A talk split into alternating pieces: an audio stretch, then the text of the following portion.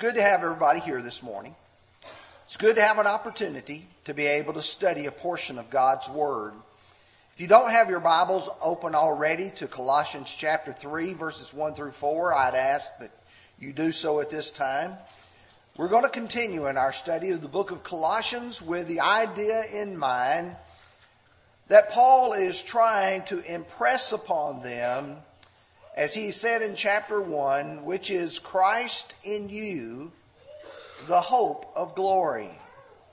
So difficult is it many times for us to appreciate what it really means for Christ to live in us and how that ought to impact our lives. I want to begin by way of introduction by asking a question.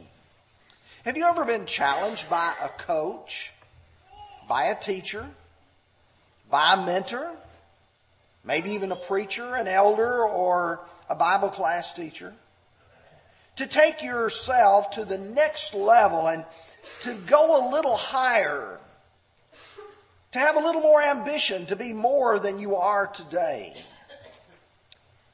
I can imagine, for instance, some of you who are very good athletes, that as you go out, your coach tells you, Do you know you can actually play at another level. If you'll only give a little more effort and you'll, you'll try a little bit harder. I can see those wonderful teachers who come and stand by the desk of a student and say, Do you know you can be a teacher? You can be a doctor. You can be a person who saves someone's life. You have the ability, you have the talent, you just need to take it to a higher level. Some of you young men are privileged when we have our fifth Sunday to come and to lead our worship. Maybe you're leading a song or leading a prayer. Maybe you're delivering the lesson. And after it's over, there are those who tell you, do you know what? You can do this as your life's vocation.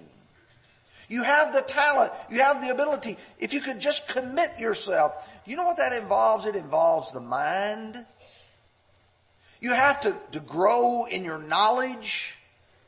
You have to grow in your understanding. It involves the will.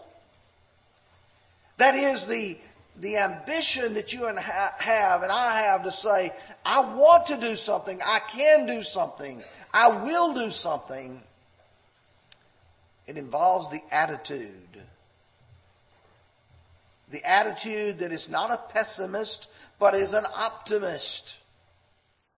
That I can live better, that I can do better, and I can grow. Well, let's take that back now to Colossians chapter 3.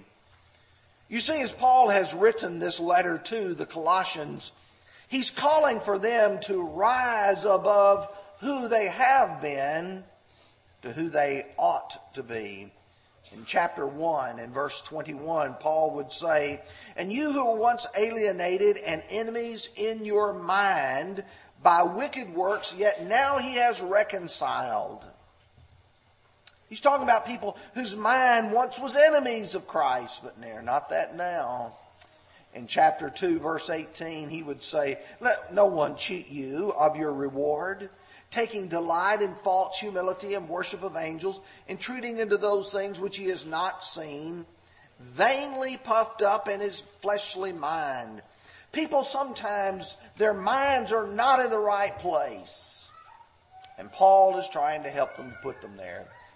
So there's three things we want to observe as we study chapter 3, verses 1 through 4. The first one will be our status. Verse 1 will talk about Here's where we used to be. Here's where God wants us to be. Higher ground. In verse 2, he will use the verbs to set your mind on the things that are above. Seek those things. And then in verses 3 and 4, we're going to look at the security that we enjoy if we do find this higher ground. Let's look with me now as we begin in verse 1. If then you were raised together with Christ, Seek those things which are above, where Christ is, sitting at the right hand of God. Now, when he uses the term raised with Christ, you get the idea that you were once down here, but now you have been raised, not just raised, but raised with Christ. There's a tying together of some things there. The context of the book of Colossians tells us what he's talking about. For instance, if you go back with me to chapter 2 and verse 12, this is a clear reference to what happens when a person is baptized. Too many people just look at baptism, oh, it's just a symbol, it's just an act. Oh, but it's so much more. Paul would write that we are buried with him in baptism, in which you also were raised with him through faith in the working of God who raised him from the dead. When he talks about baptism, that represents a period in one's life where he was once a part of the devil's kingdom. Now he has been raised together with Christ following his baptism. Someone says, I need to know a little bit more about that. Well, Paul will give that explanation in Romans chapter 6 and verses 4 through 6. Therefore, we were buried with him through baptism into death. That just as Christ was raised from the dead by the glory of the Father, even so we also should walk in newness of life. For if we've been united together in the likeness of his death, certainly we also shall be in the likeness of his resurrection. Knowing this, that our old man was crucified with him, that the body of sin might be done away with, and that we should no longer be slaves of sin. You see, Paul is trying to describe for us what occurs when we become Christians. We die to that old life, just like Christ died a physical death. Christ was buried and put in a tomb. You and I are buried in baptism. Christ was raised by the glory of God. You and I are raised to walk in newness of life. What a wonderful parallel Paul provides for us there. But what that does, though, is brings about a change of status. It brings about a change of where we were once standing to where we're standing now. I love the way that Paul expresses it in Colossians chapter 1 and verses 13 and 14. He said, He has delivered us from the power of darkness and conveyed us into the kingdom of the Son of His love, in whom we have redemption through His blood, the forgiveness of sins. To say that we were once in the kingdom of darkness. We were once lost. Now we are in God's kingdom, put there by God. Or maybe it resonates a little more with you to talk about our being no longer a child of the devil, but being a child of God. In 1 John chapter 3, verses 1 and 2, Behold, what manner of love the Father has bestowed upon us that we should be called the children of God. Therefore, the world does not know us because it did not know him. Beloved, now we are the children of God. Did you hear what we were once not God's children? He's now made us his children, and we are his children now. There's definitely a change of status from who we were to who we are. But then he, he goes on to say, if then you were raised together with Christ, he said, then you're going to set your affections where Christ is. Where is Christ? I know where he's at now. He's in heaven. He is with the Father. He's seated, sitting right next to the Father at his right hand. Oh, there's so many passages which you could think about. But in Acts 7 and verse 55. Stephen is focusing his eyes toward heaven, seeing it open, and he says, He, being full of the Holy Spirit, gazed into heaven and saw the glory of God and Jesus standing at his right hand.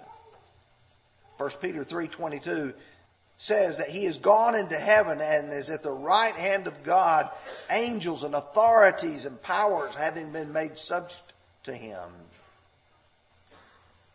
We set our minds where Christ is, sitting at the right hand of God. In 2 Timothy 2:12, if we endure, we shall also reign with him. If we deny him, he will also deny us. Reign with him. You think about where he is. I've got to be thinking about where we're planning on going because there's going to be a change of status. There is a change of status. But now, what does that have to do with providing for us some motivation, some ambition to live a better life? Well, listen to Paul as he writes the Ephesians in chapter 5, verse 8. For you were once darkness, but now you are light in the Lord. Walk as children of light. God has said, You were once in the world of darkness, but now you're my lights in the world. He said, I want you to to shine like lights. The child of the king should reflect the dignity of his status. We're now princes. We're now royalty in God. And in Revelation 3, verse 21, to him who overcomes, I will grant to sit with me on my throne as I also overcame and sat down with my Father at, on his throne. You and I have the hope of and the focus of the change of our status here. Now, because you and I know that, that ought to make us to aspire to live more godly, holy lives. What is Paul calling for us to do? You've been raised to a new place of a new status. Now you need to act like that. Because there's a change in your life. Now, for just a few moments, let's look at verses 2 or 1 and 2 together. If then you were raised with Christ, seek those things that are above, where Christ is sitting at the right hand of God set your mind on the things of heaven and are the things above, not on things on the earth. I want you to notice those two verbs there to seek and to set your mind. What is Paul trying to do? He's trying to get them to say, this is where you're going to place your focus, your mind, your thoughts. And the reality, there's a battle going on for our minds. I don't know if you realize it or not, but there's a battle going on for your mind in so many areas of life. There's a battle for your mind in the political realm. There's some people who want you to go to the left. There's others who want you to go to the right. There's others who want you to be on their side and not be on the other one's side. There's all kinds of battles for your mind. I suggest to you, even when you go to school, there's a battle for your mind to be able to instill the values that a person wants you to hold. Do you realize that there's a battle going on for your mind between God and Satan? Satan wants you to think worldly thoughts. Satan wants you to be devious, to be underhanded, to be a liar, to be a cheat, to be a thief. He wants you to share his fate. On the other hand, God wants what is best for you. He loves you. He cares for you. I want you to listen to Paul as he reflects on this in Romans 7 and 8. He said, But I see another law in my members, warring against the law of my mind, and bringing me in captivity to the law of sin which is in my members. Let me ask you a question. Do any of you ever struggle with trying to say the right thing, do the right thing, and avoid doing the wrong thing? Someone mistreats you, what do you want to do? Do you want to lash out? Do you want to be ugly? Do you want to be hateful? Or do you want to say and do the right thing? And even as you listen now, you, you may say, I want to do the right thing, but oh, it's so hard. Chapter 8, verses 5 through 7. For those who live according to the flesh set their mind on the things of the flesh. But those who live according to the Spirit, the things of the Spirit. For to be carnally minded is death, but to be spiritually minded is life and peace. Because the carnal mind is enmity with God, against God, for it is not subject to the law of God, nor indeed can be. Oh, it's such a struggle going on. And there's a war for the battle of your mind. So what is he saying? Set your mind on the things that are above. Seek the things that are above. Now, sometimes the best illustrations can be found in the lives of real people.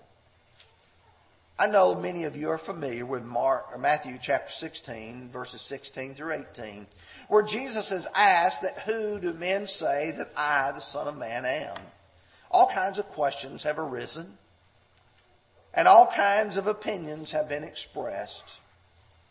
He's John the Baptist, he's Jeremiah, he's one of the other prophets. Peter responds by saying, You are the Christ, the Son of the living God. And Jesus pronounced a blessing on Peter because that. Blessed are you, Simon, son of Jonah, for flesh and blood has not revealed this to you, but my Father in heaven. And I will give unto you the keys of the kingdom, and whatever you bind on earth will be bound in heaven. Whatever you loose on earth will be loosed in heaven. Verses 18 and 19. But now, you think about that. Peter must have been beaming with pride with the Lord patting him on the back. But right after that, the Lord begins to explain to them that he's got to go to Jerusalem. He's got to suffer many things at the hands of the chief priests and the scribes, and the third day be put to death. When Peter hears that, not so, Lord. Not going to let that happen. And I want you to listen carefully to what Jesus responds in Matthew 16 and verse 23. But he turned and said to Peter, Get behind me, Satan. You are an offense to me, for you are not mindful of the things of God, but the things of men. Oh, it can just pop out of a person just like that, so quickly, so easily that there's a battle for your mind. And in one minute you can sing, Oh, how I love Jesus here in services. And then you can leave from here and go somewhere else, maybe on your way to home with your family, maybe in the restaurant where you choose to eat. And then you say something and you do something that reflects worldliness rather than godliness. You see, Peter had a battle going on in his mind for what was right Psalms 10 and verse 4 expresses it like this The wicked in his proud countenance does not seek God. God is in none of his thoughts. What is this battle for the mind? The seeking, the setting. It's where you and I say, okay, now I'm going to think the way God wants me to think. I have to have a heavenly focus. As the writer of the book of Hebrews expresses the concern for the world in which we live in, he said in verse 1 Seeing we're encompassed with so great a cloud of witnesses, let us lay aside every weight and the sin which so easily ensnares us, and let us run with patience the race that is set before us. Okay, it's tough.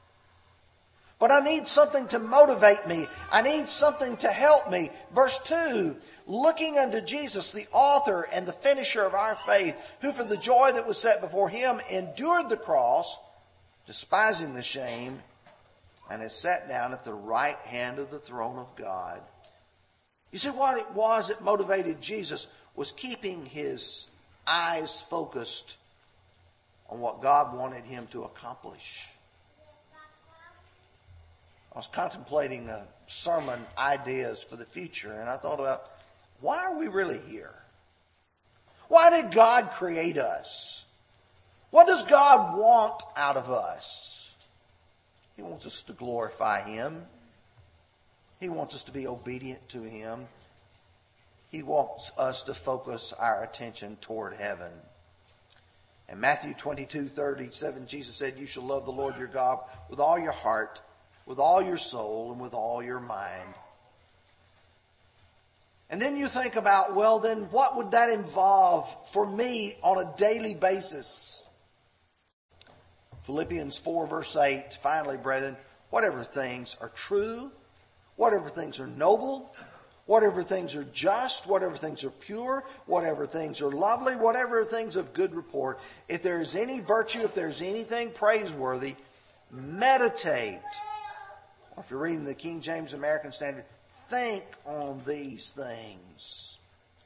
Let these be the things that your mind dwells on, not worldly things. Seeking and setting requires a choice. You know, as Jesus presented the Sermon on the Mount, he talked about people who worry about the things of this life, what they'll eat or what they'll drink or what they'll put on. would say food, clothing, and shelter. He comes to a conclusion by pointing out, after all these things, the Gentiles seek. For your heavenly Father has need, need, knows that you have need of all these things. Seek first the kingdom of God and his righteousness, and all these things will be added to you. In Acts 17, verses 26 and 27, Paul at Athens talked about God made us from one blood of every nation of men to dwell on the face of the earth and has determined their pre-appointed times and the boundaries of their dwellings that they should seek for the Lord. God is looking for us to seek Him. And finally, Romans 8 and verse 5 For those who live according to the flesh set their minds on the things of the flesh, but those who live according to the Spirit, the things of the Spirit. It's where you set your mind. Now, let's look at security. Security is so important. You know, when we want to be secure in our homes, we want to know that no one is going to invade our homes, molest us, mistreat us in any way. We even are now somewhat concerned about security as we even gather together to worship God. But when you start thinking about real security, will I be safe in eternity? Let's listen to verses 3 and 4.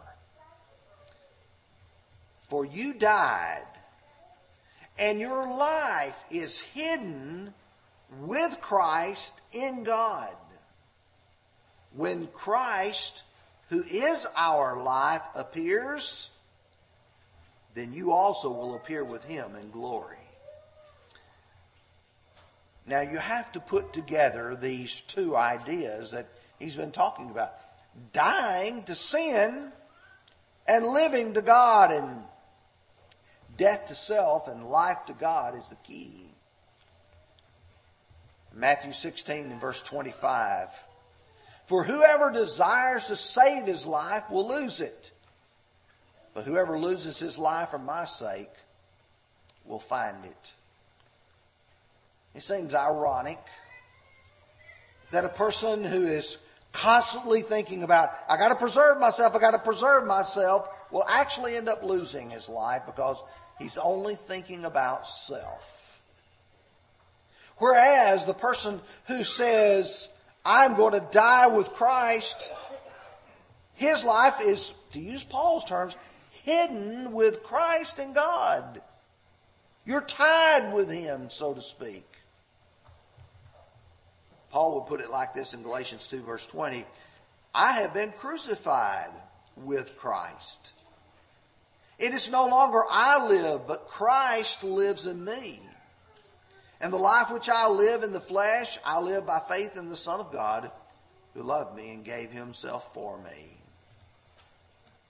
You see, you tie the two things together our dying to sin and being tied to Christ. And that secures our future. Because if we're with Him, when the future comes, no harm can befall us. The book of Philippians, chapter 3, Paul was postulating the future and what you and I will be and what we have to look forward to. He said, For our citizenship is in heaven, from which we eagerly wait for the Savior, the Lord Jesus Christ, who will transform our lowly body that it may be conformed to his glorious body. He said, This is something you and I eagerly wait for. We know what's going to happen. Our citizenship's in heaven. That's where we're going to be received. In 1 John chapter 2, verse 28, and now, my little children, abide in him, that when he appears, we may have confidence and not be ashamed before him at his coming. When Jesus appears again, instead of us wanting to run and hide, we will want to be there with him. We know what is before us. The kind of security that a person can depend upon. Do you see the distinction that he's trying to bring? Too many are content to remain worldly focused when there's a higher calling. It's almost like I tried to tell you at the beginning about a little boy or little girl who's really good at sports, and their coach sees something in them and says, You can do it. Like the teacher who stands next to the student and says, You can make something out of yourself.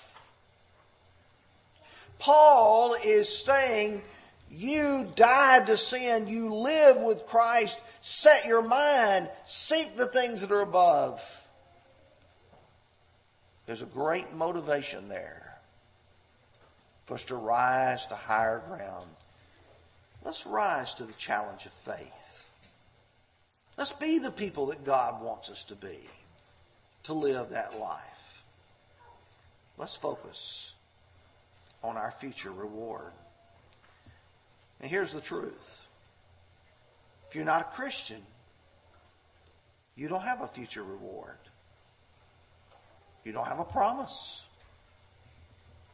To use the terminology we're going to use in just a few moments in our Sunday morning Bible class, you really have no hope. I don't say that because I want to be depressing, but I want you just to understand your status, where you are. You don't have to stay there. And it's not as if some are just the privileged few and they get to enjoy it and you don't.